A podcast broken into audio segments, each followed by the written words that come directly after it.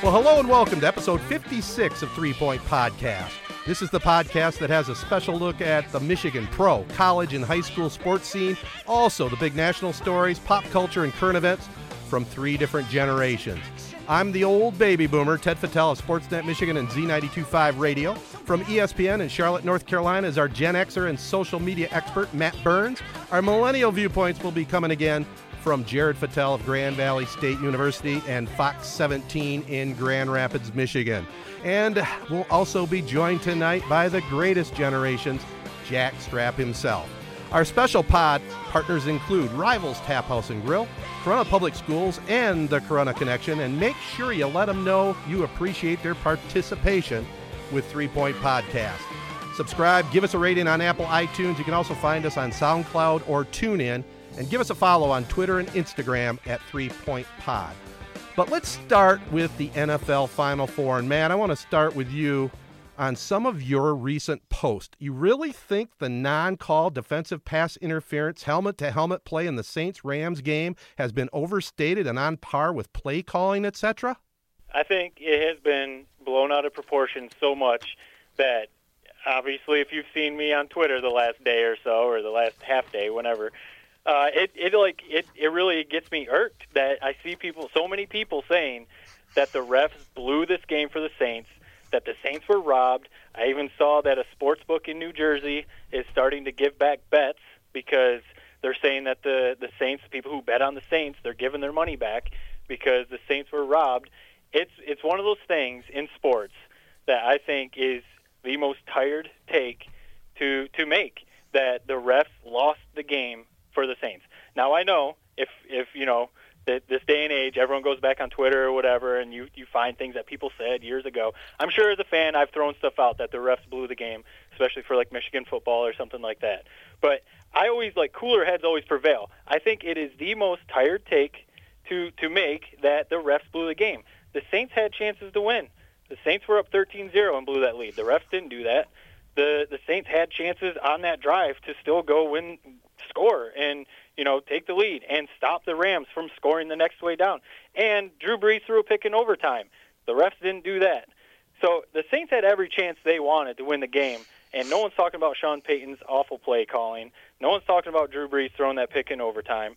It's all about the refs and that blown call. Now, it was an awful call. I mean, a ridiculously awful missed call. That didn't lose the game for the Saints. The Saints lost the game. Wow. I couldn't disagree more. Now, I do agree with one thing you said. There was plenty of opportunities for the Saints, but and I'm not the kind of guy that's also going to go on a rampage and said the refs cost us. But in this particular case, how can you possibly say that no call did not cost the Saints the win, or at least the winning kick opportunity with just a couple seconds on the clock? I mean, how is that possible when you saw that play? My biggest thing when it comes to those, and it honestly, like, bothers me, clearly, you can tell, is that people act like sports, that there are absolutes in sports. People always say, like, oh, if they would have made that extra point, they would have won that game. You know, like if a team misses an extra point and loses by one or something like that. If they would have made the extra point, who knows? You have no idea how the game is going to go. People act like if that call would have been made, they would have had time to, like, kneel the ball a couple times and then kick a field goal for the win. Boom, it's automatic. It's going to happen. Who knows if there's not a botched snap or there's a blocked field goal and it gets taken back by the Rams? Who knows if New Orleans kicker doesn't just shank it and miss the kick? Like, people act like there are absolutes in sports, and you have no idea how things are going to go. This coming from a Michigan fan who saw in 2015 against Michigan State had a 0.2% chance to win that game when Blake O'Neil was trying to get a punt off, and we all know how that game went. So there are no absolutes in sports. So it honestly gets me going when I see people say, like, if the ref would have just made that call, the Saints would have won. You have no idea how that game would have played out. I love that take, Ted. Let's make Matt the monkey in the middle here, because I'm 100% on board with you. It's so hard to win an NFL game, Matt, that when you miss a call like that, and when you start backing your argument on that there's no absolutes, I get that, but when you're saying that the only reason they wouldn't have won is if a fumbled snap or a missed field goal, which from like the 20-yard line just isn't going to happen in the NFL, that's when you lose me. you like so many things have to go right in an NFL game for you to win it. That's all we hear all the time is how hard it is to win an NFL game. Like every coach says that it's kind of a cliche, but it's true. And especially when it's the game to go to the Super Bowl, the AFC or NFC championship. I can't think of it off the top of my head. NFC. You need like a play like that to go your way. And when you already are going against the Los Angeles Rams, who have like Nama Kung Su and Aaron Donald on their defense, and they're just absolutely star-studded, and Sean McVay, and you basically have to play a perfect game in order to win. When you get screwed like that, that's all we should be talking about. I don't care like whether or not they had other opportunities in the game. The refs screwed them. The refs have a job just like the players have a job on the field, and they didn't do it. Yeah, you know, the other thing I want to just add to this is, you know, the point of the game that it happened, and as blatant a no call that was. I mean, I still can't believe that somebody, one of the other refs, at least didn't help the side judge out and have a better look at that. I mean, I know it's really fast action. It's a lot easier to make it when you're looking at it in slow motion, but that was so blatantly pass interference and helmet to helmet. It just boggles my mind that nobody got it right. No, it was, like I said, it was an incredibly awful missed call. I'm not taking that away at all. It was a missed call. And that the other thing is the helmet-to-helmet, I think, was almost worse than, like, the actual pass interference. Right. That was, like, the textbook helmet-to-helmet hit that they're, like, enforcing this year or whatever. So, if anything, there should have at least been that helmet-to-helmet call. Because, like, the view you keep seeing, you know, on wherever you're seeing it, is that, you know, the back end zone, the sideline view where the ball is coming at you, and it looks like as the dude lays out the wide receiver, the ball is, like, it's not even there yet is what that view looks like. But if you look at some other views, it's actually like a bang-bang play. Like, when he's hitting him, the ball is getting right to the receiver. It's still pass interference, but it's not like it's that obvious of a call that, you know, I don't know where the ref was. Maybe he had a bad angle or something like that. He was closer to the goal line on the sideline from the view I saw. Yeah. Yeah, I mean, he definitely missed it. The helmet-to-helmet, though, is the one to me that, like, how didn't you see at least the helmet-to-helmet?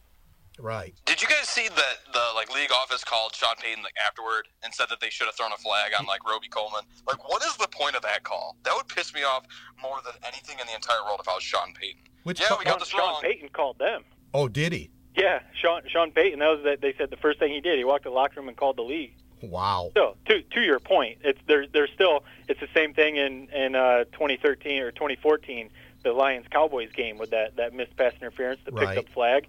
You know, afterwards, the league came out and admitted that was they messed that call up. It should have been pass interference. It's kind of just like, okay, thanks. You know what I mean? Like, right. What's the point? Well, at least they're fessing up. I mean, you know, they're not trying to cover it up make excuses and that type of thing. I mean, I'll give them credit for at least being a man and saying, yeah, you know what, we blew that one. There's nothing we can do about it, but we blew it. Yeah.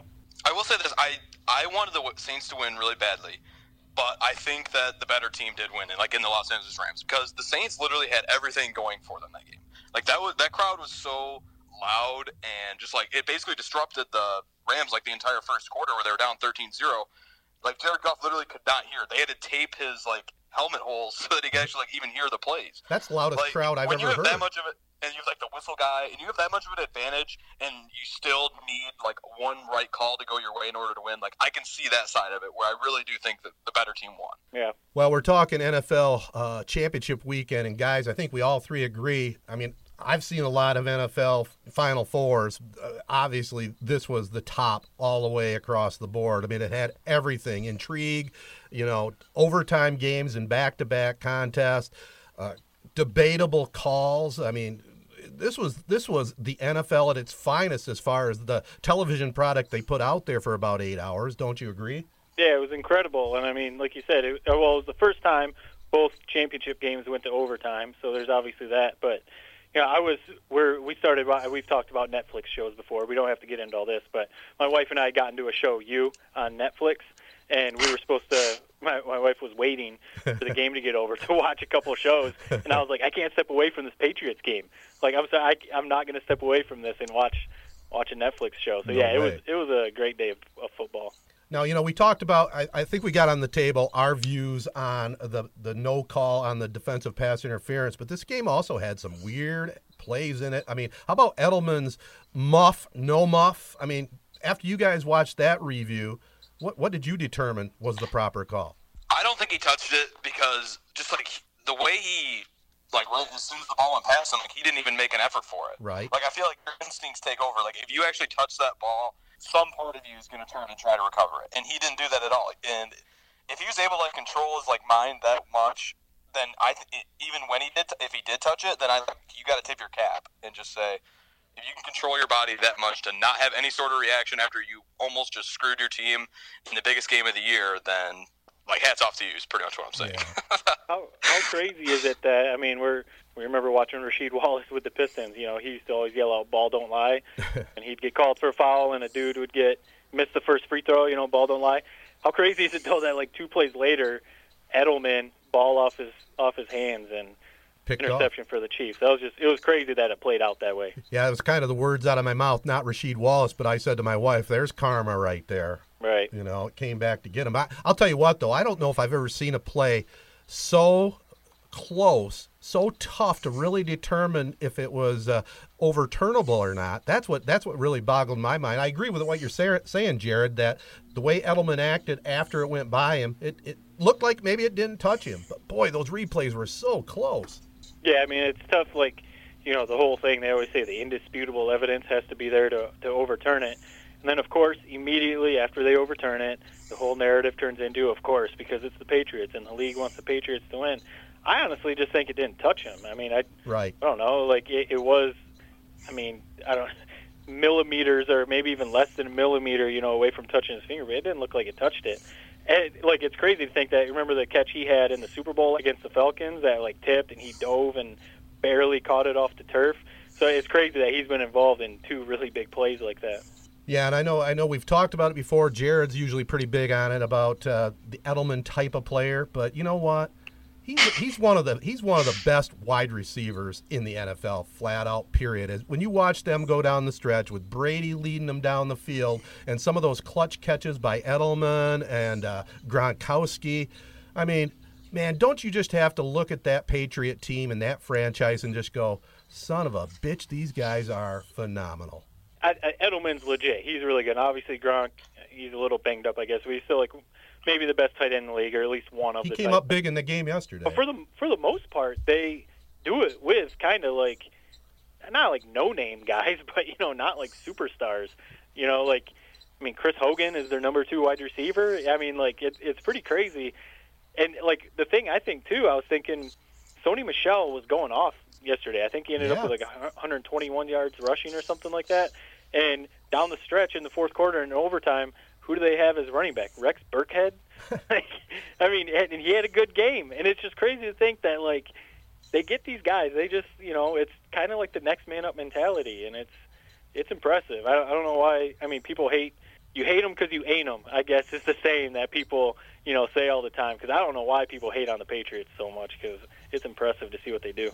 Well, a lot of people love underdogs, and the Patriots certainly wouldn't be classified as an underdog. But as far as probably the greatest NFL franchise, you pretty much got to say that the last 15 years, the Tom Brady era and Belichick.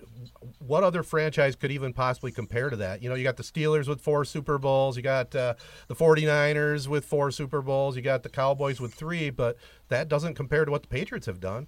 No, not at all. Something I want to kind of throw out there for you guys. Obviously, the Patriots are just one of the best, probably the best franchise in the entire world. Regardless of sport, I would say. But something that just kind of pissed me off and rubbed me the wrong way. The whole weekend was awesome, football wise. But there's 2 things that just bothered me that I felt kind of cheated almost. For the first one was what we already talked about, which was the missed pass interference and head and helmet to helmet call in the Saints games. And then in the Patriots game, just the fact that, I hate the NFL overtime rules so much. The fact that we didn't get to see Patrick Mahomes, have a shot in overtime, they need to change that rule. Do you guys like that rule? I feel like I was alone, saying that yesterday. I could live with the rule because that is the rule, and you got to play defense. They know that going in. They did make a nice change when they said you can't win it on first possession with a field goal. I do question Kansas City for not calling a timeout there when the Patriots had the ball inside the 5-yard line. But with that being said, I do think and I do agree with this. I think the league probably will change the overtime rule in overtime. They might keep it where it's at for regular season, but I think you almost got to give both teams a chance to have the ball in overtime. What do you think, Matt? Oh, no, I'm on the side that defense is a part of the game. The Rams started off on defense, and they won the game. So, you know, I understand, like, people saying, you know, Patrick Mahomes didn't get a chance to win the game. Well, the Chiefs' defense should have stopped Brady then. If you know, defense is a part of the game. It's not the offense isn't the only part of football. So your defense has to get a stop, and then your offense can go score. I mean, it would be cool. I like college football overtime. It just seems like it's more of an equal chance or an equal opportunity type of thing. I feel like if they just went to a straight, like, play another quarter. Yeah. You know, maybe if they wanted to reduce it to like 10 minutes. Or something, but just play straight up, play another quarter. You know, that way, if a team happens to go on like a 10-minute drive for the win, well, that's the way it goes. But, you know, that way each team will likely get a chance to have the ball. But, you know, like people's just saying, like, it's not even fair. Patrick Mahomes didn't get a chance. Well, the Chiefs couldn't stop Brady, so that's their fault. But the Patriots couldn't stop the Chiefs either. And I guess, like, I just don't know what. Well, they should have won the coin flip. Yeah. Well, first, did you guys see, like, they picked head. Matthew Slater's like the special teams guy who calls it. Right. He says they always pick heads because God is the head of our life. Oh. I always said tails never fails. Yeah, I'm a tails guy myself. What about you, Matt? I don't know. I think I usually do go with the tails never fails, but I did recently, this is just a quick little side tangent, I recently read an article that, like, some college, I don't know if it was, like, Harvard or, you know, some university did, like, this crazy, long, in-depth study on if it actually is 50-50 on a coin flip, and they said it's not. It's actually, like, 51-49.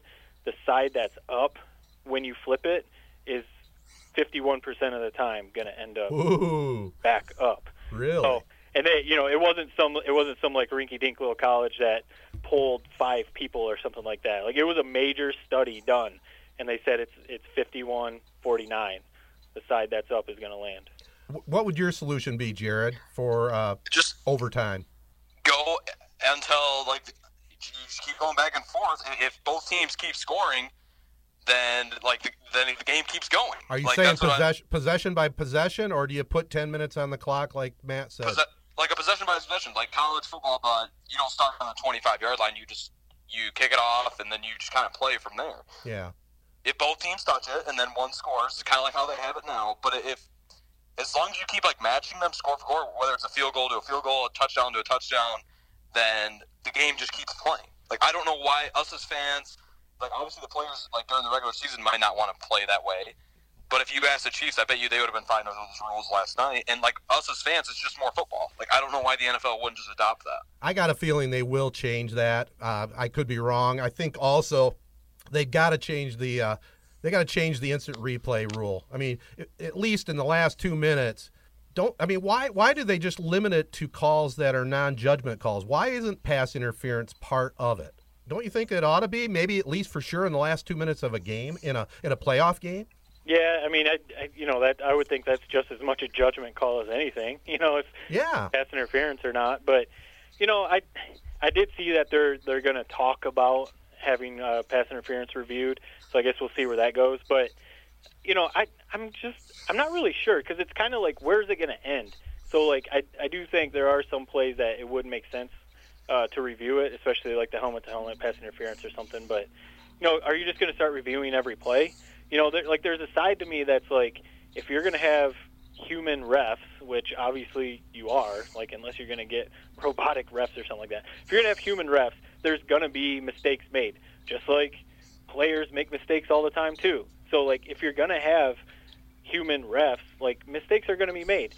And it's almost like people expect refs to never miss a call. Yeah, but why have instant replay? Right, why have instant replay? It's not going to happen. Yeah, but why have instant replay if you're limiting what they can review? Yeah, no, I agree. It's like it kind of doesn't make sense what can be reviewed, what can't. So now you're going to throw in pass interference, but then are you going to maybe say holding? Because there's probably holding on every play in football, so you're going to start reviewing that.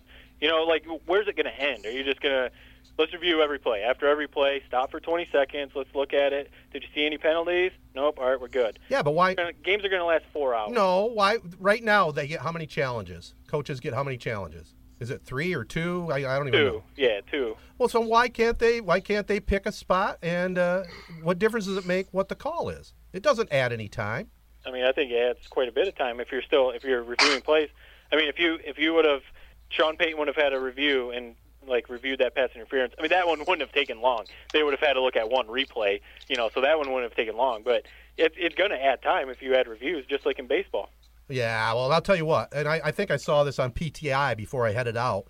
The NFL, it made its name as a TV sport. It is a television sport. They started the instant replay, phenomenon. Yep. But again, they got it wrong. You got to be able to review every play. Why do you have it limited? I just don't get it. Now, if you want to adjust it and not extend the games a long time, well, in the last 2 minutes of a playoff game, can't the league come up with that? I mean, I read that Goodell, the commissioner, he could have stepped in today and said, you know what, we're going to replay that last 2 minutes because that was a bad call. I mean, that's actually in the rules. Yeah, that's a pretty crazy rule. I'd be curious if that ever actually happened. So why wouldn't they just look? Hey, they look at the whole picture. They got all this on the line. The playoffs, let's face it, that's what it's all about.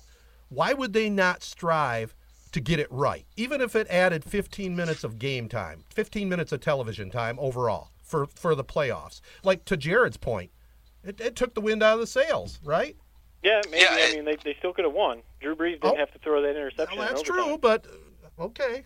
I mean, I think reviews also take wind out of the sails. I mean, college basketball is almost ridiculous with the amount of reviews. Really, even the NBA. And that's one thing I think about. I mean, baseball is kind of struggling with that too. That you want to have replays, you want to get the call right, like you're talking about, because it does suck to get a call wrong. But then, you have momentum, and then you're stopping for 10 minutes to review. And then you have a play, and then another coach is going to review. And it's just there's no flow to the game. There's no momentum. And so it's almost to the point where it's okay, if you want to get it right in the last 2 minutes of the game, do you not want to get it right in the first quarter? Do you not want to get it right the rest of the game? Yeah, I get your point there, but, I mean, let's face it. We've played enough sports, and when it's money time, when it's crunch time, that's more important than anything happens in the first quarter. I don't care what anybody says on that. Yeah, every play is important, but when you're going down the stretch and it's money time, that's when you got to do it. Hell, I'd be okay if they eliminate coaches' reviews and just have the league do instant replay on any close call whatsoever in the last 2 minutes of the half in the game. So was that interception that Tom Brady threw in the first quarter when they were on the 1 yard line, that was less important than the one that Drew Brees threw in overtime? In the grand scope of the, especially in playoffs, whether it's in the first quarter or not. Yeah, I get what you're saying there, but my viewpoint is, when it's time to be clutch, that's at the tail end of the game. When it's a tie game or you're in overtime, are you telling me that play in the first quarter really has that much of an impact? Yeah, on the scoreboard, it does, but it really doesn't have any bearing on the momentum that's going on in that moment. Yeah, I mean, if they would have scored more points in the first or second quarter, they wouldn't have been in that position to begin with. Yeah, okay. If they would have finished some of those drives with touchdowns and not field goals, then you wouldn't have had to put the ref in that position. You could argue that in a court of law, Matt, and I'd have a hard time. I agree with you there, but... I mean, I think that it was a blatant miscall for sure, but to just sit there and say that the refs lost that game for the Saints, it's just it's pushing the blame on someone else, because Sean Payton's play calling was terrible. They should have just been running the ball in the first place. I don't know why they were passing, and they should have scored more points in the first half, in the first three quarters. You wouldn't be in that position. Stop the Rams. Don't let the Rams score. Would you say this? Would you say this at least? That missed call cost the Saints the opportunity to close the game out and not allow the Rams to get their hands on the ball. They could have won it with a field goal, and the Rams no way would have had time to drive down the field. Yeah, it cost them the opportunity. That's right. I'm not going to flat out say it cost them the game, but it cost them a probable 95% opportunity. Okay. Yeah, just like when Michigan State had a 0.2% chance of winning that game. You never know how it's going to go. All right. I've been pretty much just listening.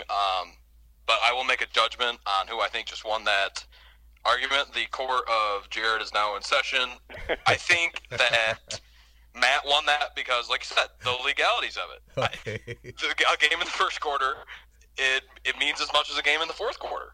So, Matt, I loved your argument. You actually swayed me from Ted's side to your side. Yeah. So I think you are now the monkey in the middle, Ted. If we're going for the court of law, I guess, like I mentioned too, we'll go that route. But let's change it up a little bit. But one last thing. Well, where are you changing it to? I was keeping it on the NFL. I wanted to. Well, go ahead, Matt. I'm going to keep it on the NFL for a bit more. Okay. Yeah. So I was just going to ask. We're talking about the refs. So players have to go straight. Players and coaches have to go straight to basically right from the game to a press conference. Sometimes they don't even change out of their uniforms, and they're already sitting in front of the media answering questions. Is there a side, like I've thought before, like there should be accountability for refs.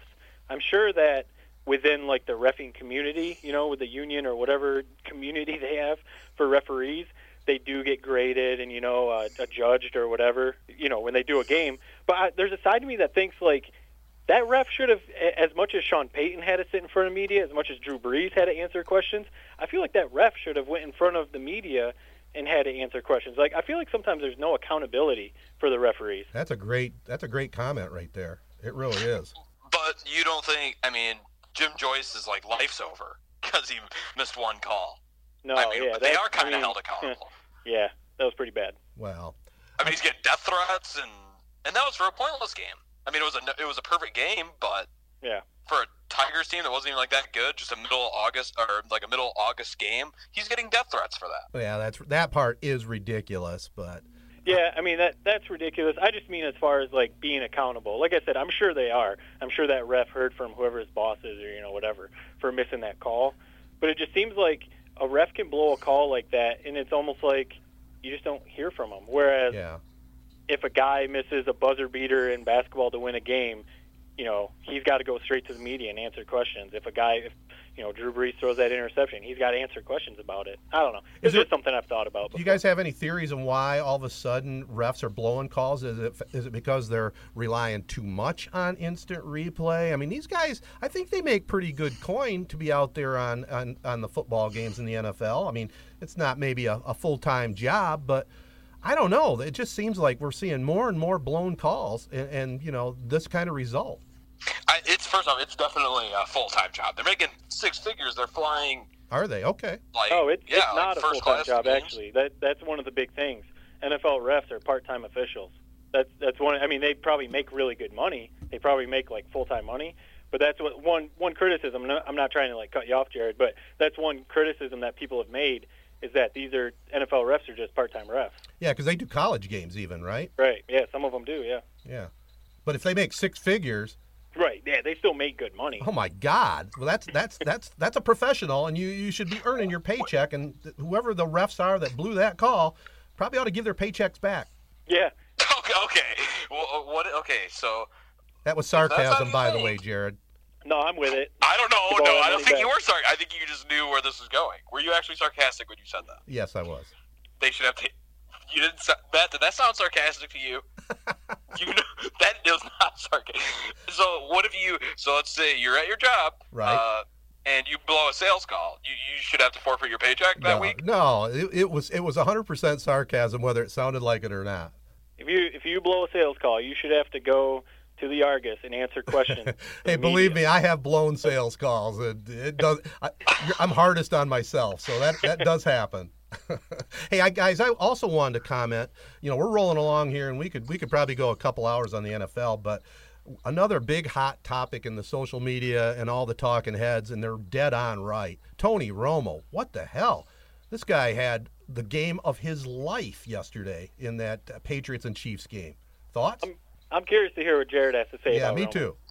He put on a clinic out there. I mean, you couldn't have said it any better. I did hear a conspiracy theory, however. Oh, really? That he might be tapped into the coordinators in the press box, like giving the signals down to the field, which I don't think it's true, but still, even if that is true, I wouldn't be able to decipher what those play calls mean, over a headset. If that actually is, what he's doing, why aren't other people doing that, as well? Yeah. When you hear, Jon Gruden's, famous, Z spider, like Y2 banana. I don't know what that means. And it's just, so even if that is somehow, which I, like I said, it's a conspiracy theory, but he might be tapping into the coordinator. That's how good he is and was. You know, he's still so close to the game. Don't you think it's a matter of, first of all, he was a bright guy. He was a bright quarterback. He didn't maybe have the success they were hoping for in Dallas, but obviously sitting up there in the booth, he can see what's happening. And some of the things he was pointing out as an analyst, once he pointed it out and you're looking at it, you're going, damn right they're going to Gronkowski down the sideline. I mean, he had it figured out. Yeah, I think that's part of it. I think he doesn't get the credit he deserves for the quarterback that he was, but also he's only a couple of years removed from playing. So, right. You know, I think he still is like plugged in, I guess, to the offenses that these guys are running. But, you know, I like him. Early on, people were hating on him, didn't like listening to him call a game. The one thing to me, too, is like you can tell he genuinely is like having fun. You know, he makes. You know, there's some guys that you almost want to mute when you're watching a game. He actually makes it, like, fun listening to a game.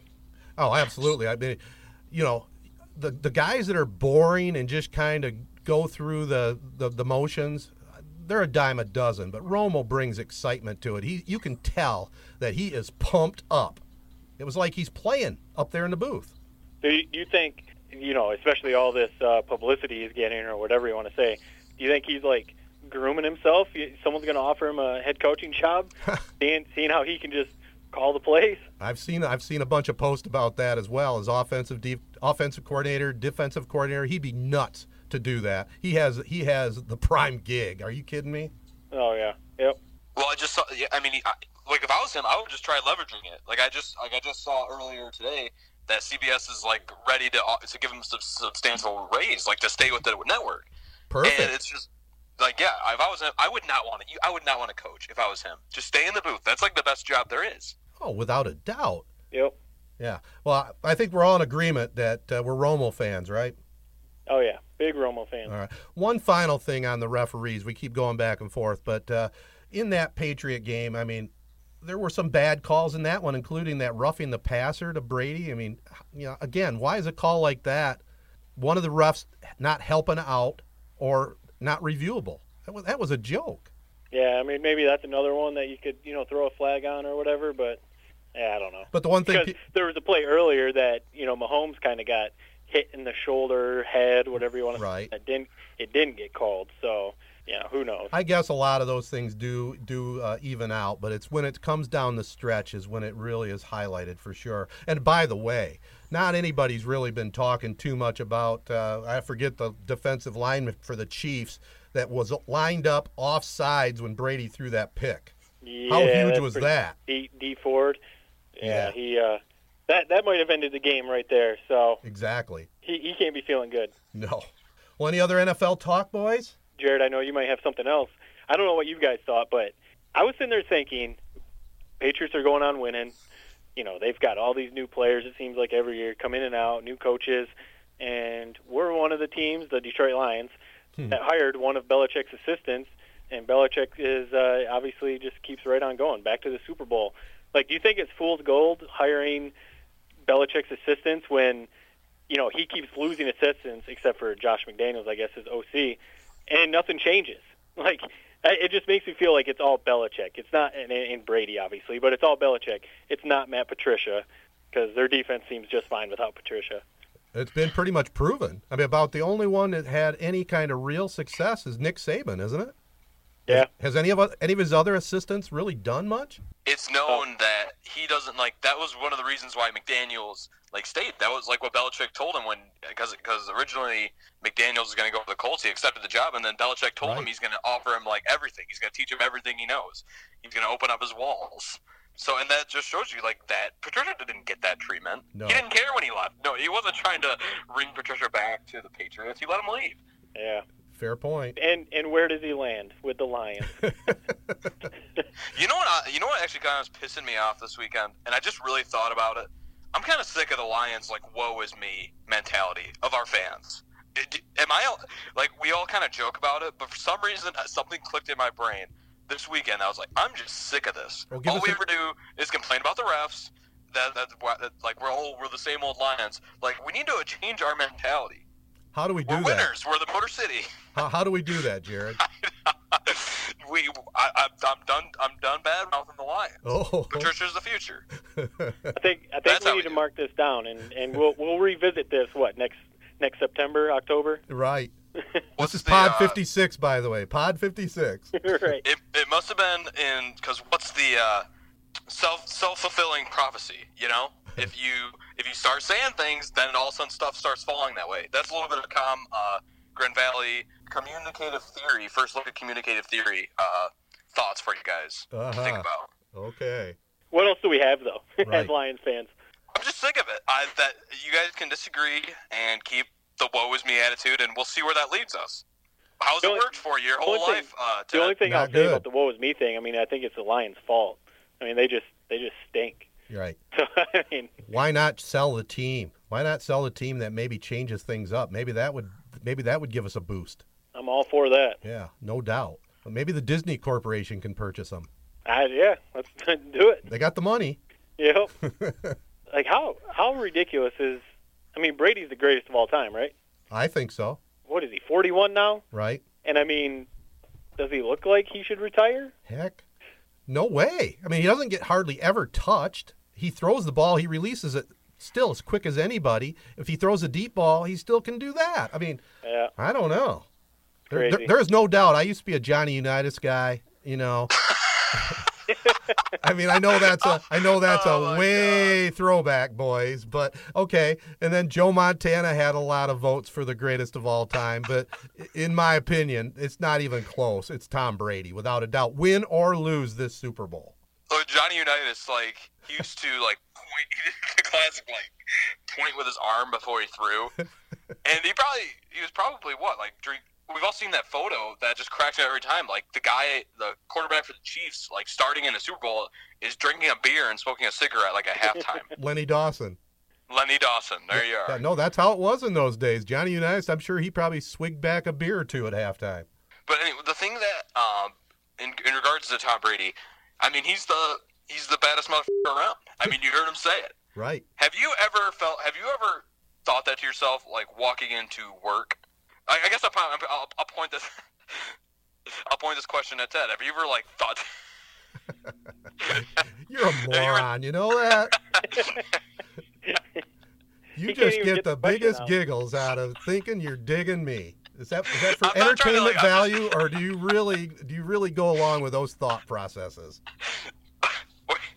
I'm not, like, trying to – I'm just, like, it's just kind of funny to think about. Like, you have Tom Brady, he's, like, a football player, and it's kind of funny when you try to think of that, like, mindset into, like, an office, like, area. Yeah, when I walk in the sales department, I do go, man, I am a bad mofo. You got to have that confidence, right? That's right. You know, right after he says, you know, hi to his wife or whatever, thanks to his wife. Right. You know. Yeah, he doesn't have a bad life. Let's face it. Yeah, that's what I'm trying to get to. He doesn't. He's got a nice life. I mean, we all do, but you know, we're not on Tom Brady's level. I don't care how happy I am. Yep. So there's a couple more things before we move on from NFL. The thing that I don't like, Todd Gurley, who was like the offensive MVP, last year, and then he comes out and he gets replaced by like fat C.J. Anderson. So Todd Gurley had 4 carries for 10 yards. Like, how does the best, like, that's what I don't understand about, like, the Rams and just the NFL in general. How can the offensive MVP just be, like, completely cast aside? He has to be hurt. There's got to be something wrong. I mean, he also, did you notice when he was in the game early on, he wasn't really performing. He dropped a pass right on his hands, and, you know, I don't know if it was a coach's decision. I don't know if he's banged up and we don't really know the real story, but I think something is going on there. And I think maybe in these 2 weeks leading up to the Super Bowl, he'll be back healthy. But, yeah, you're right. It's a very strange storyline. Speaking of strange storylines, here's a little Johnny Unitas story for you. Johnny Unitas one time walked into the Chargers locker room and found all the players passing around a joint. Uh-huh. I've heard that story before. Politely asked, can't you guys afford your own cigarettes? So he was a good guy. You know, he didn't want any of that devil's lettuce. Yeah, that's Johnny U, baby. My hero. Good old days. All right, well, you know, let's wrap up this whole NFL part, and I know we haven't heard from him in a while, but let's see what Jack Strap has to talk about in regards to this last weekend. Hi, Jared and guys. It's Jake here. Hey, Happy New Year and Happy Martin Luther King Day to you. I'm just curious if you noticed the blonde babes in the Kansas City press box during the game Sunday night. I'd be happy to share my dilly-dilly with any of them. Give me that phone, Jake, you moron. I tell you, I'm going to knock you silly. But I will tell you, he does have an eye for the blondes, let me tell you. So anyway, guys, that's a cold one out there. I got myself a little bit of a cold. So the Rams and Patriots are going to be squaring off Super Bowl Sunday. How appropriate would it be to have Brady retire where it all started back in 2002? A Super Bowl win against the Rams. Or will it be a young Kurt Warner that'll begin his streak of 8+ Super Bowl appearances? Speaking of appearances, it appears to me that instant replay has failed us. I'm old school and I've never approved of having cameras decide sporting events. Why are we as humans so passionate about perfection when clearly we're far from it? For example, guys, I dated a girl in high school who appeared perfect, too, until I found out she had herpes. That was ridiculous and painful. Anyway, controversy is good for sports, and clearly, with instant replay in effect, we still have imperfection and controversy. Let me ask you a question, guys. Let's pretend that, say, Patriots are facing third down and long in overtime in the Super Bowl, and Brady throws a winning TD. But wait, a blitzing Merlin Olsen is clearly held on the play as the cameras show, and he's about to sack Brady, but the referee flat out missed the hold call.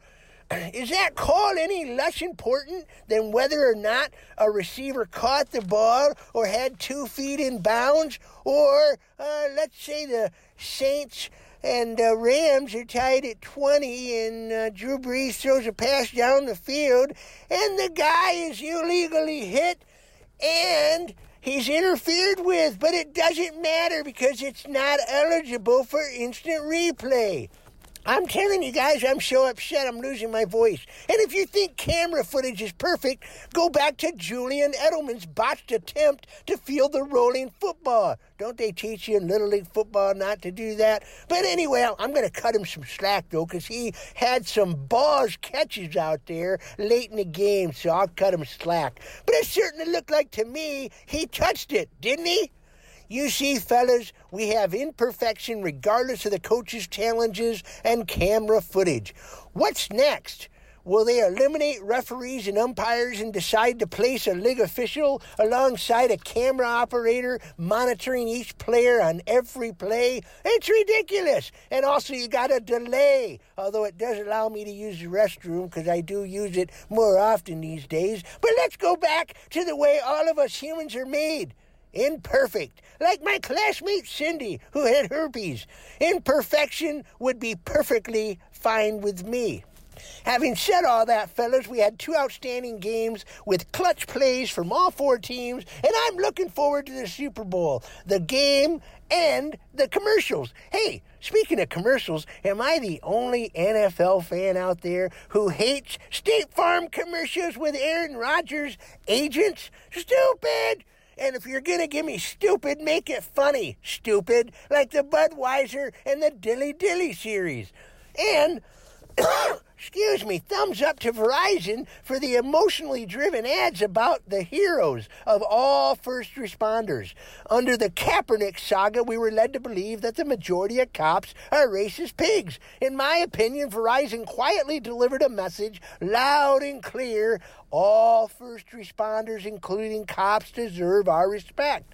Let's hate the sinners and praise the saints. Well, maybe not the New Orleans Saints. They blew it. But anyway, hey, I got to go. I think Jackie's calling me. She might have heard me talking about Cindy. Hey, Jackie, I was just kidding there, honey. I love you a lot. Yeah. Well, always good to hear from Jake and Jack, that's for sure, and get his takes on the weekend. But before we move on to our next topic, I want to tell you about Rivals Tap House and Grill. That's the local spot to meet up with all your friends, catch your favorite sporting events on their 21 flat-screen TVs, and also their 120-inch projection screen. Come on in for the Super Bowl 53 as Tom Brady and the Patriots battle the upstart Rams. All the fun kicks off at noon with a cornhole tournament to benefit the city of Corona in their 150th birthday celebration. All day long specials, including 50 wings for $30, dine in or carry out. And also, it's the official gathering spot for 3 Point Podcast. That's Rivals Tap House and Grill, located on the corner of Shiawassee and M21 in Corona. Now, guys, I know we have the three-generation thing going here, and you know, and I know it's all fun and games talking about the old guy, but you guys are definitely more in tune with hoops, especially NBA. Now, when I look at college basketball, this last Saturday, to me, okay, I know there's been some pretty decent early season games, but to me, college basketball, the season really started Saturday. There was some great matchups. You know, Michigan at Wisconsin, they've suffered their first loss. But, you know, I kind of go from season to season. It's still football season, but right now we're segueing into college basketball. Thoughts on that?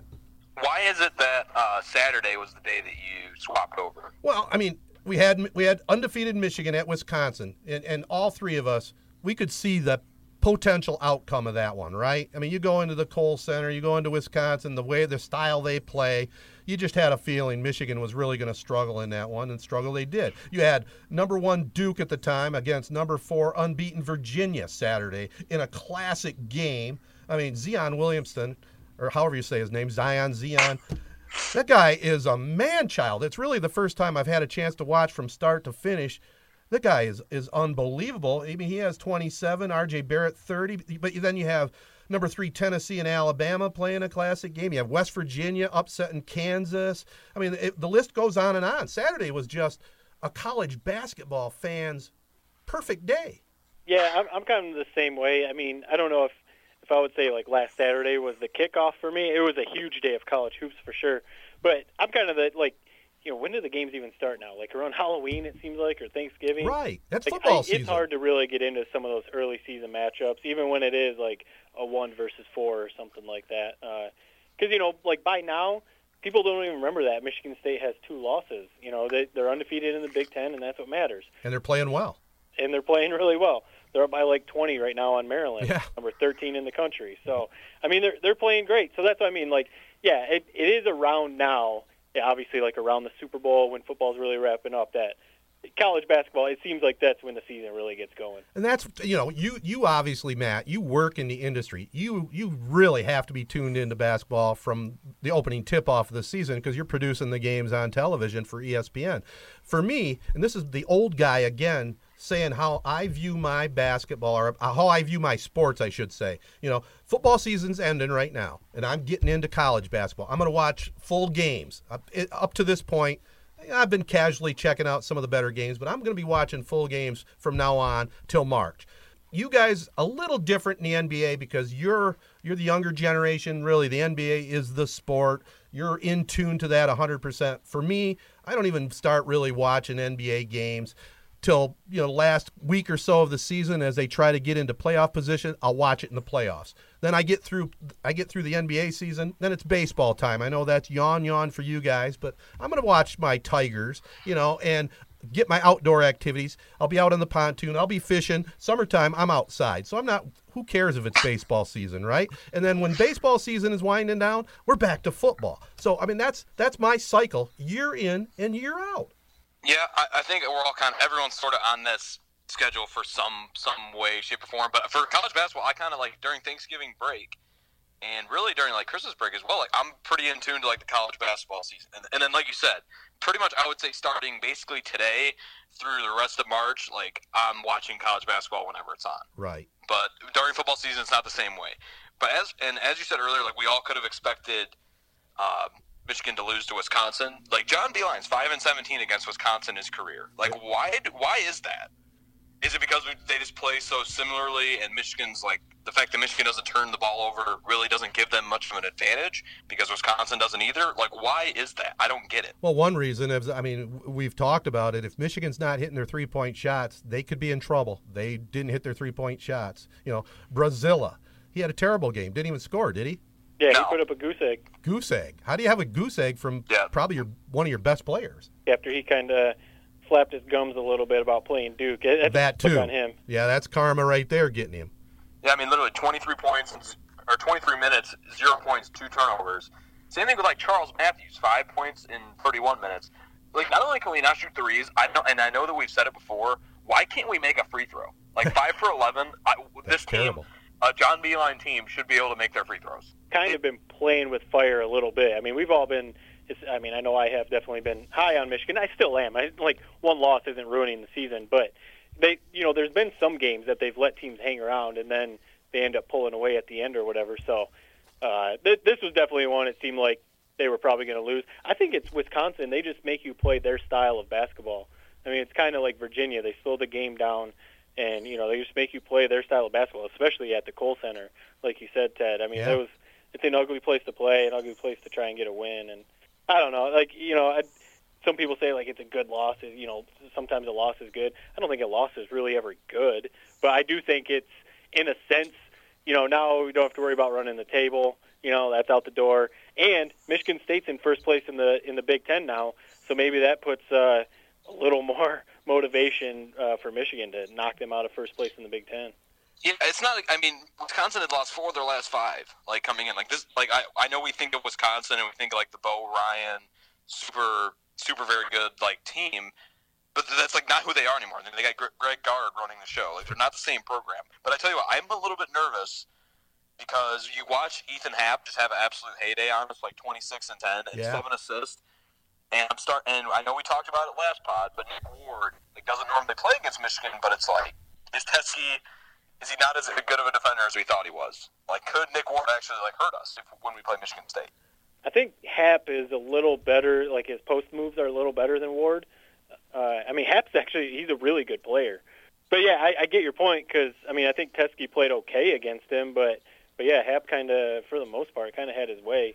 So yeah, I mean they just got stuff to fix. I don't know. I think it's just one of those things. They had a bad day, so I'm not looking too much into it. Yeah, there's still a long way to go, but I will say this, you know, and I know both you guys will flat out say are not Michigan State fans. I'm the one guy here in basketball season that I like Michigan State. I always have, and I'm not saying it to be a front runner since they're in first place, but I think they got a legitimate team here this season, and I think Ward, I'd give him a little bit more credit than you guys are giving him. I think he can take it to Teske. He may not be able to bury the outside shot, but he's pretty strong inside and has some pretty decent moves. Counterpoint, he's like 6'5", but also, like you know what's bullshit is that Wisconsin uses these like Sterling basketballs. And you wonder why it's so hard to play at like the Kohl Center. They're using a ball that no one else uses, and it's actually I don't know if I've told this before. I've never realized that. It's kind of like an interesting story. So back when Bo Ryan was like at University of Wisconsin, like Platteville, when he ran a basketball camp, the only basketball brand that would like give him basketballs to use was Sterling. So when he went to Wisconsin, like he took them with them. And it's like been that way since 2001. So it's like everyone who goes there uses these shitty, like hard, like playground type Sterling basketballs that just are nowhere near as good as like the Wilson balls. And I think that has something to do with why it's so hard to play there. There's a new theory. I mean, I think it definitely does. I work with a dude who I worked with him in Bristol. He's down here in Charlotte too. He went to Michigan State and he was like a student manager. He was in the like video production program for the basketball team. So he like got to know Izzo pretty well. It was through the Draymond years, and he said that Michigan State hated going to Michigan because of the balls they used. I forget what brand they were using at the time. They might have been using like a Nike ball or something. But anyway, he said that the Michigan State's players would just bitch and complain about that constantly whenever they had to go to Michigan and play because of the balls. So there might be something to that. I never even contemplated that thought in my whole life. But, you know, that makes some sense. It's almost funny, you know, like the NFL, they play with the same ball, right? Every game, every team plays with the same ball. But in college football, college basketball, they don't. That's very odd. Yeah, I mean, it's the home team. Whatever, usually, you know, it's whoever their sponsor is. Right.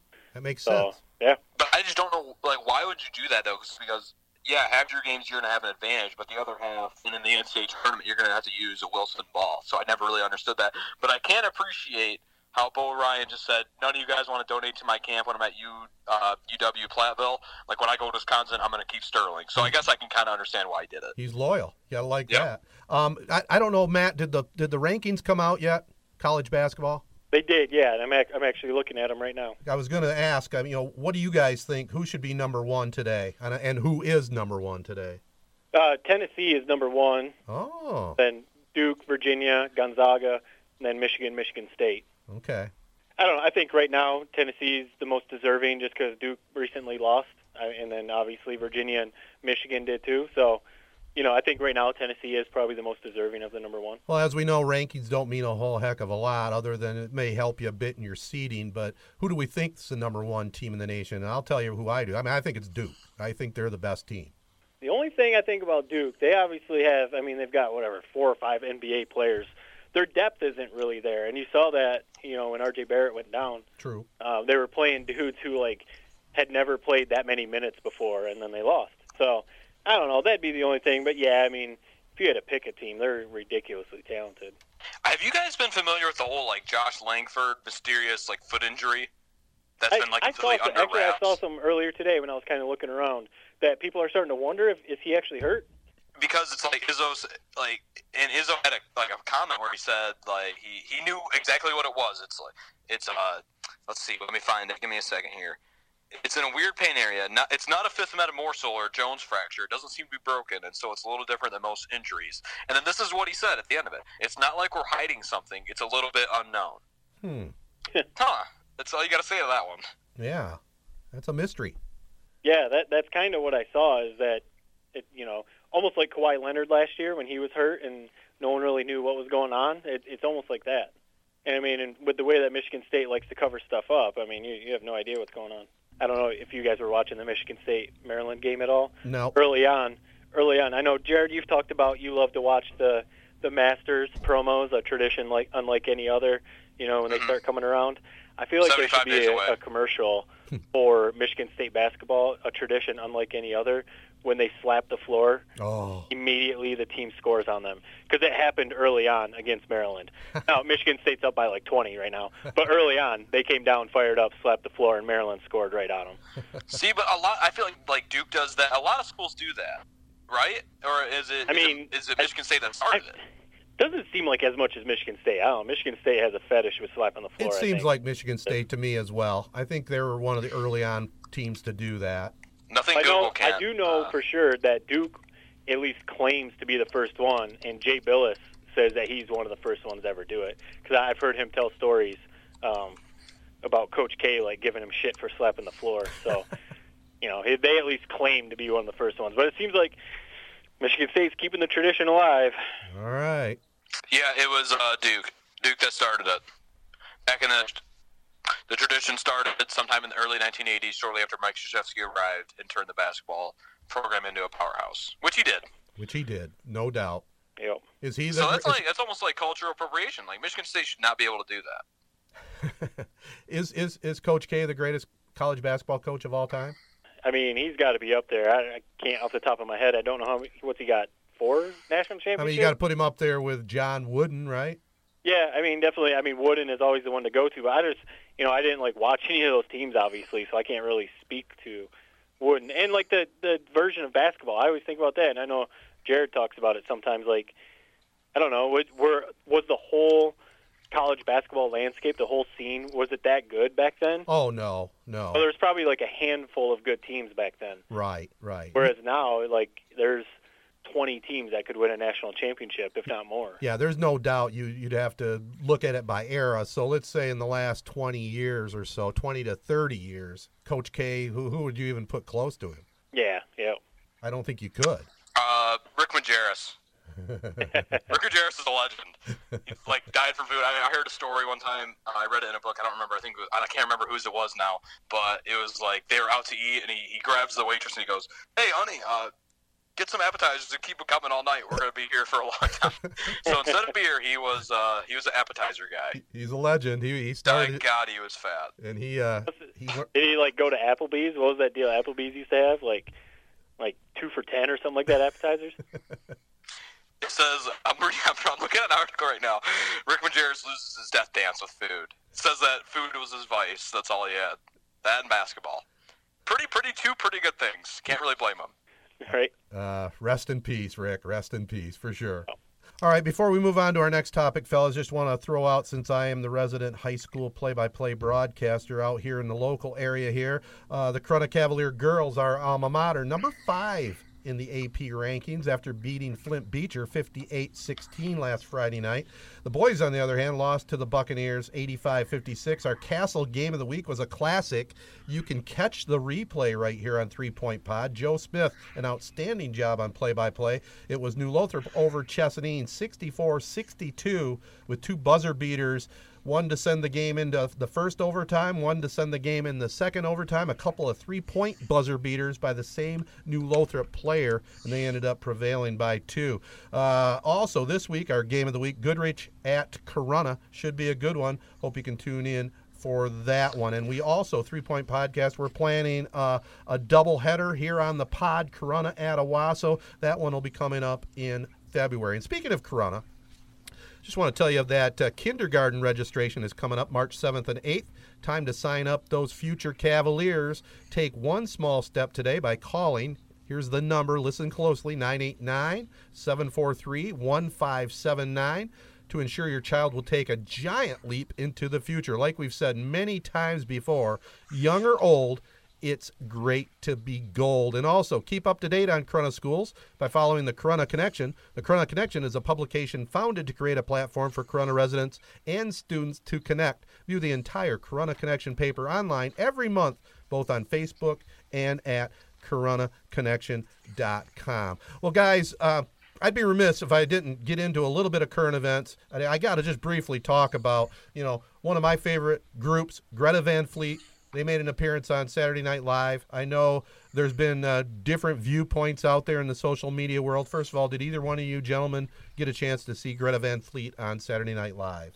I didn't. I did actually. I meant to try and make it out or tune in to watch them. I didn't. But I checked on Twitter afterwards because I wanted to see what people had to say. Right. And it seemed like it was about half and half. Like it seemed like there was a good amount that loved it. Said they loved their sound, like it was a throwback sound, everything like that. But then there was about an equal amount saying they're fake, they're trying to copy Led Zeppelin, making fun of the way they looked, and, all that kind of stuff. So that's the way it's going to go on Twitter, Oh, yeah, for sure. There's always going to be haters, but yeah, I kind of wish I would have seen it. So you're saying you did not take the sports guy's advice and DVR it? Did not DVR it, no. I heard I did not miss much from what I'm reading on reviews right now, and people did not like it. They were very stoic, not much energy. What was going on there? What's going on with your group? Boys. Well, all I could say is they played a couple of their good songs. I thought Josh, the lead singer, in the first song was a little starstruck. I mean, it's pretty intimidating when you think about all the tremendous music acts that have been on SNL throughout the years. I thought the first song was, a little sketchy, but I thought they came back strong with the second song. So all in all, I think a pretty solid performance. I wouldn't put it at the very top of the list, but I thought it was pretty good. And I thought, again, great exposure for the guys. You got to think about it, Jared, they're your age, and I mean, they're big timers. I mean, they are big time and just starting out their career. So, we'll see what happens down the road, but I'm sticking with them. How about that? Yeah, that's something that you do always got to remember. Like, I think about that. They're my age, and they're here on Saturday Night Live. Granted, and this is what it says in the article, they were swallowed by the stage. But, I can't imagine what I would do in that scenario. Like, I get nervous just, ordering at a restaurant. So or asking a girl out from Salem. Yeah, I've said that. That'll never get forgotten as a parent. Maybe I should have kept that one under wraps. Fair game. You put it on the air, baby. Yep, that was one of the early stories that, before I was, getting to know you or whatever. One of the first memories is you swinging and missing. I've thought that before, too. I mean, I don't know Greta Van Fleet like you do, Ted, obviously, but you know, if there's that many people hating on him on Twitter and, you know, out there writing that negative publicity or whatever, they must be doing something right. Yeah, and don't you think some of that negative stuff is a little bit of jealousy also? I mean, I'm not saying all of it, but don't you think there's some of that? Could be. Yeah. Yeah, from some bands that are their age and they're not getting to play Saturday Night Live. And or some young guys that are on social media and just say, oh, these guys think they're everything, you know. Yeah. Before we wrap up the show, a little harder hitting, how about finally John Engler out at Michigan State? Huh? What in the hell? I mean, he's like Darryl Rogers. I remember he said, "What do I have? What's a coach have to do to get fired?" I can't believe Engler lasted that long. Thought? I mean, I saw. I don't know if it was like the final straw, but he said something like, "Some of the victims from the Nassar case are enjoying the spotlight." Can you imagine that? Can you imagine that coming from a university president? Yeah, I mean, I know it was questionable them hiring him for the interim position in the first place because I know he has a really shady background when he was governor and everything, but you know, for him to last this long, because he's done stuff the whole time that he's been interim, you know, for I guess that, like I said, maybe that was the final straw for them to kind of force him out, but it's just such a bad look on Michigan State to even keep him around that long. Oh, it really is. I mean, it just why they hired him in the first place to be the interim guy, why they kept him as long as they did, and I think it goes to the Board of Regents. I mean, they've been on shaky ground for a long time, and I know you guys probably aren't in tune with a lot of that. But you know, George Perlis was on the Regents, and I don't know if you saw the story recently. You know, part of the politics they got to play, they have to pledge so much money to the university, and he had pledged he still owed $200,000, and then he resigned off the board, and they waived his commitment and said, no, you don't have to pay it anymore. And they got another guy that's been on the board forever, Joel Ferguson. And I think this guy wields way, way too much power over at Michigan State. He's been there forever. I mean, they're afraid of him. He's a big-time businessman in the Lansing area. He wields so much power. I just think there's still a lot of nonsense going on with that board, and I guess we're going to see what happens. But keeping it on the grounds of politics. This is a little lighter, though, guys. We'll end it with this, okay? What did you guys think about Clemson, the football team, going to the White House and our president serving them fast food? Did you have any thoughts on that? That was an awesome move. Have you guys ever done that where you've gone, so this is something I'll normally do is I'll go to Wendy's to get a burger and a Frosty, and then I'll go to McDonald's and get their fries. Like, honestly, that's a feast fit for kings. All those fast food options, and Donald Trump, like, a lot of people don't like him. That's one of those things that I respected. The fact that he's like, I paid for this, they're coming. I just had to tip my cap to him on that one. That was a great move. I don't know. I mean, I kind of feel a little different on it. I mean, there's a side that's like, whatever, it's not that big of a deal. It's fast food, so, like, don't take it too seriously. Maybe it was partly a joke or whatever. But there's also a side to me that's like, think about what was being said, you know. So obviously the government's shut down right now. Yeah. So there's a whole mess going on with that we don't need to get into. But so he almost like brags that he paid for it. So he's sitting here saying like, I paid for all this food.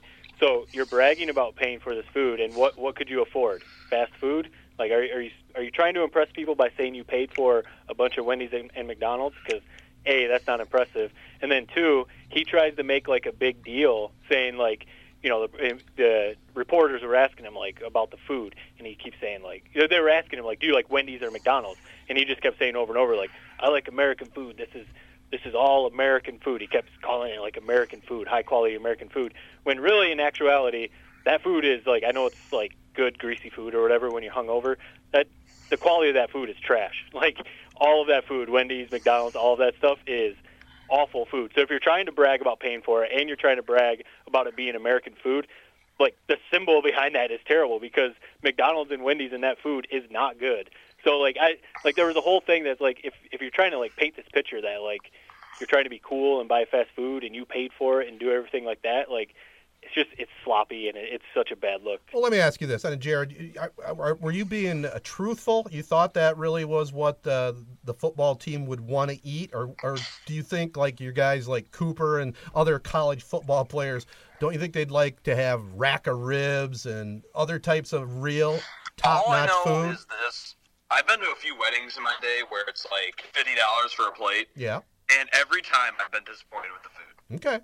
Don't we agree? Like, a lot of the times when it's like it comes to a point where it's like too like fancy, where it's not good. Yeah. I get vegetables and shit. Like, I don't need vegetables. Just I'll take a burger from McDonald's. And Matt, it is good food. It is good food. I don't like you disparaging it and saying it's not good food. So if you had your choice for any kind of food, you're on death row, and what are you going to order? You going to order some fast food, or are you going to order something else? Am I gonna?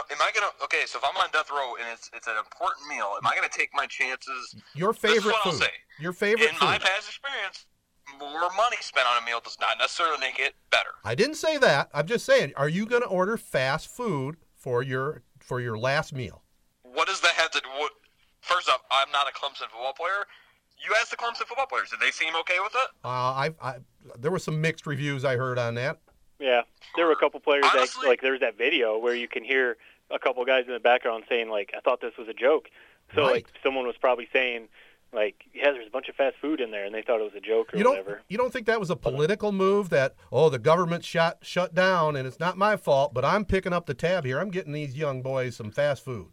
That's kind of what I think. Like, yeah, if you pay for it. Like, there's a side that's like, whatever, it's not that serious. He bought him fast food. That's right. Then I think there's more to it than that. I agree. If you can pay for it, hats off to you. You just bought probably, I don't even know how much that would have cost. Like, probably 100 people food, whether it's fast food or not. That's a lot of money. Yeah, you Donald Trump's a billionaire. Like, who am I to mock you for? I didn't buy anybody any food. All right. Well, we'll leave it there. There was a side to me, too. I don't know what you guys thought, but one of the first things I thought when I saw that was, how long has that food been sitting there? Because fast food gets cold really fast, and that food's just been sitting there for however long. Like, so not only are you serving them garbage food, you're serving them cold garbage food. It was bizarre. Clown. It was just bizarre. It was a clown move. Right. All right, final thoughts. I don't know. Agree to disagree on that one. Agree to disagree. Final thoughts from you guys. Anything else you want to get on the table here before we wrap this thing up? Yeah, last thing. So I was watching the Fry documentary on Netflix, and it's on Hulu as well. There's two of them. I don't know. Have either of you guys watched that? The Fire Festival? Yeah, Fire Festival. Oh, I've been meaning to. Is it any good? It's a pretty crazy story. Basically, it's about how just all these people got swindled out of what was supposed to be like a private festival, music festival with like big time names on a private island. Kind of like Faster Horses, but a different venue type of thing. Yeah, right? Yeah, it's supposed to be like a luxury event type of thing. Right. And it just got me thinking. I was like, who would fall for like this stupid like trick? And then for some reason, Matt, I'm sorry that this is what came to my mind. So there's something you tweeted, and it's been in the back of my mind ever since you tweeted it. And I just been needing to get what happened, like, at this. I need to get your side of the story. So, for those who don't know, you went to, you tried to go to a Lakers game outside of Madison Square Garden, and you ended up buying, what, 2 tickets for $250 apiece? Uh-oh. And they were fake, right? Yeah, that's the gist of it. Did you have anything else to say before I lay it out? I'm not going to lie. I laughed out loud. No, look it back. It's hilarious now, but it still pisses me off. Yeah, so The girl I was dating at the time, her and I, we went to Madison Square Garden. It was around Christmas time. We went and watched a Broadway play at Madison Square Garden. And it kind of, like, escaped me. I didn't realize it. But obviously when we got to MSG, the Lakers were in town playing the Knicks. And Kobe was still on the team. So obviously, like, Kobe was my guy. So not only, like, I'm telling people, texting people or whatever, I'm like, hey, I'm at MSG, and they're like, oh, you're going to see the Lakers? I'm like, no, I'm going to see a Broadway play with my girlfriend. So that was kind of a shot. But then so the play gets out, and it was only like halfway through the first quarter when our play got out. And I told her, I was like, you know what, Lakers are here. Kobe's here at Madison Square Garden. I don't care what it is. I'll buy both our tickets. Like, we got to go. Like, this is almost like a once-in-a-lifetime opportunity. Go outside MSG. There's scalpers all over the place. I find some dude. He said he's got 2 legit tickets. $200 each, So I gave them $400, and they looked legit to me. They looked real. Walked in. I had a bad feeling. I should have trusted my gut because I had a bad feeling giving this guy $400. But walked in, the ticket person scanned them, and nothing happened. And then she said, why don't you head over to, you know, whatever, customer service. And I was like, motherfucker, just swindled $400 out of me. And sure enough, go over there, and the person looked at him, and it took him a second. He said, these are fake tickets. And I was like, oh, are you kidding me? And he was like, yeah, if you look right here, he, like, showed me a couple things that he knew to see that they were fake. And, you know, I had no idea. So I was steaming. I don't know what I was going to do, but I, like, stormed out of MSG to find the dude. Again, no idea what I was going to do, but I was like, I got to find this guy, get my money back. But he was long gone, obviously. So the customer service guy there didn't even attempt to cut you a break, like let you stand over in a corner or anything? No, I mean, scalping tickets is illegal. So, you know, he was like, sorry, but, you know, sorry, bud. You're not supposed to buy scalp tickets. So. Oh. That one hurts. And that's the first I heard that story, Matt. That's yeah. I can relate to something like that. I can't remember if I ever got swindled on that kind of scope, but that's pretty bad. So that was a long train ride back to Connecticut. Let me tell you. Watching the Fire Festival documentary, just know that was what I was thinking of, Matt. And I'm pretty sure you said you've seen it. Like, for some reason, that was what came to my brain. Well, I'm gonna have to check that out. Speaking of Netflix, real quick, I want to throw this out there. Did you guys see Bird Box? Have you checked it out? I haven't watched it, but I would guess that Jared has. Yeah, I saw that, like, wow, did you just now get around to watching it? Yeah. That was, like, a culture, that was a Twitter moment there for about three weeks there. Yeah, I know. It's about a month old now. Well, it doesn't matter. I don't care, but, you know, I've been laid up, so I watched it. What'd you think about it? Do you like it? Yeah, I mean, I didn't, it wasn't that good of a movie. I'll say Sandra Bullock's, like, a really good actor. I really like Sandra Bullock, but... I don't know. You don't think it was... You know that whole... It was like... Tolerable. I thought it was tolerable. Yeah, I mean, for Netflix... I mean, if Netflix is going to put it on there, like, I would never go to the theater. I'd be pissed if I paid money to go watch it at a theater, Well, let me ask you this. Why? Netflix movie is good. Wasn't it along the lines... Let's just say, Matt, if you do get a chance to see it. Now, how would you compare it to Get Out? Like 100 times better. You mean Get Out was 100 times better? Yeah. Okay, all right, fair enough. I thought it was pretty close.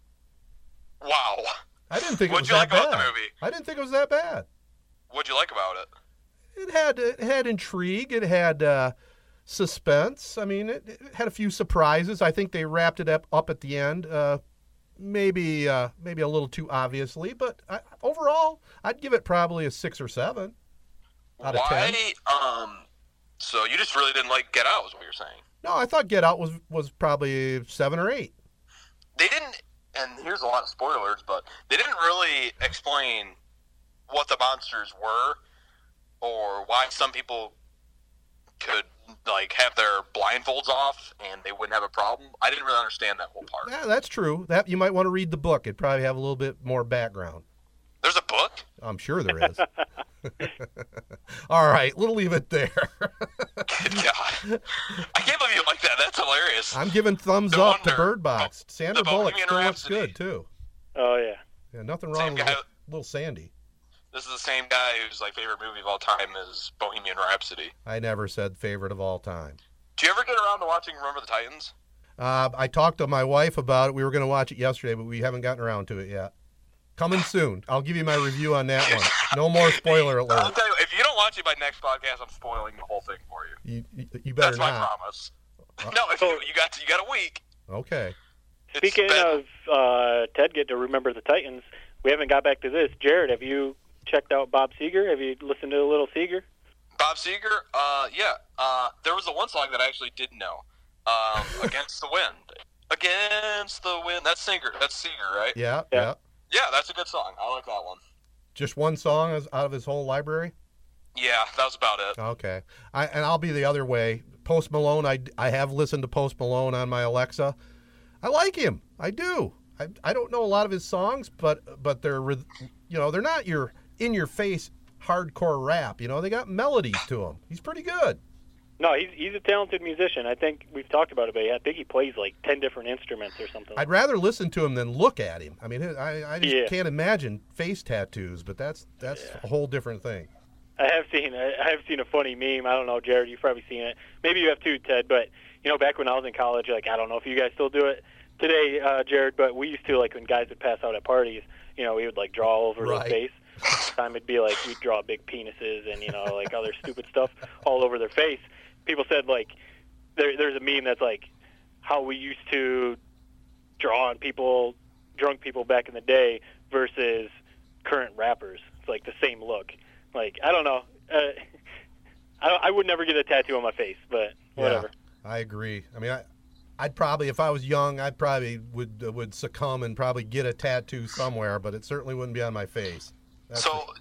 You guys know how rappers, they get, like, tattoo tiers, or I guess just gang members in general.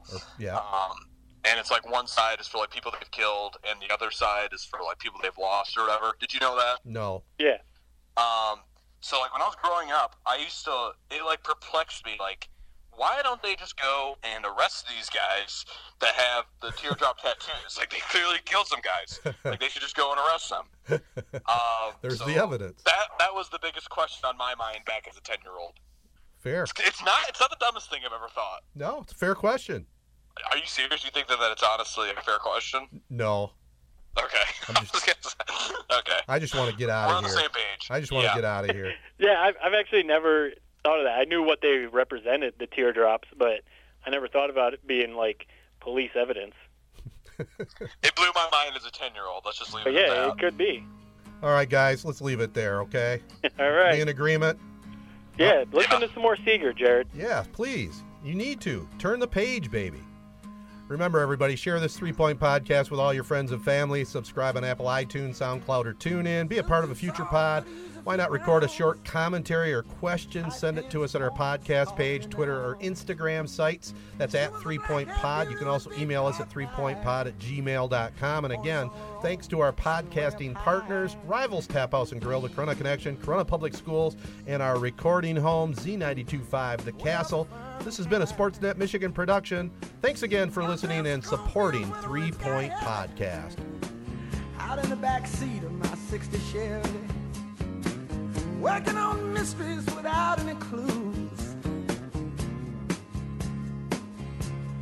working on our night moves, trying to make some front page driving news, working on our night moves. In the summertime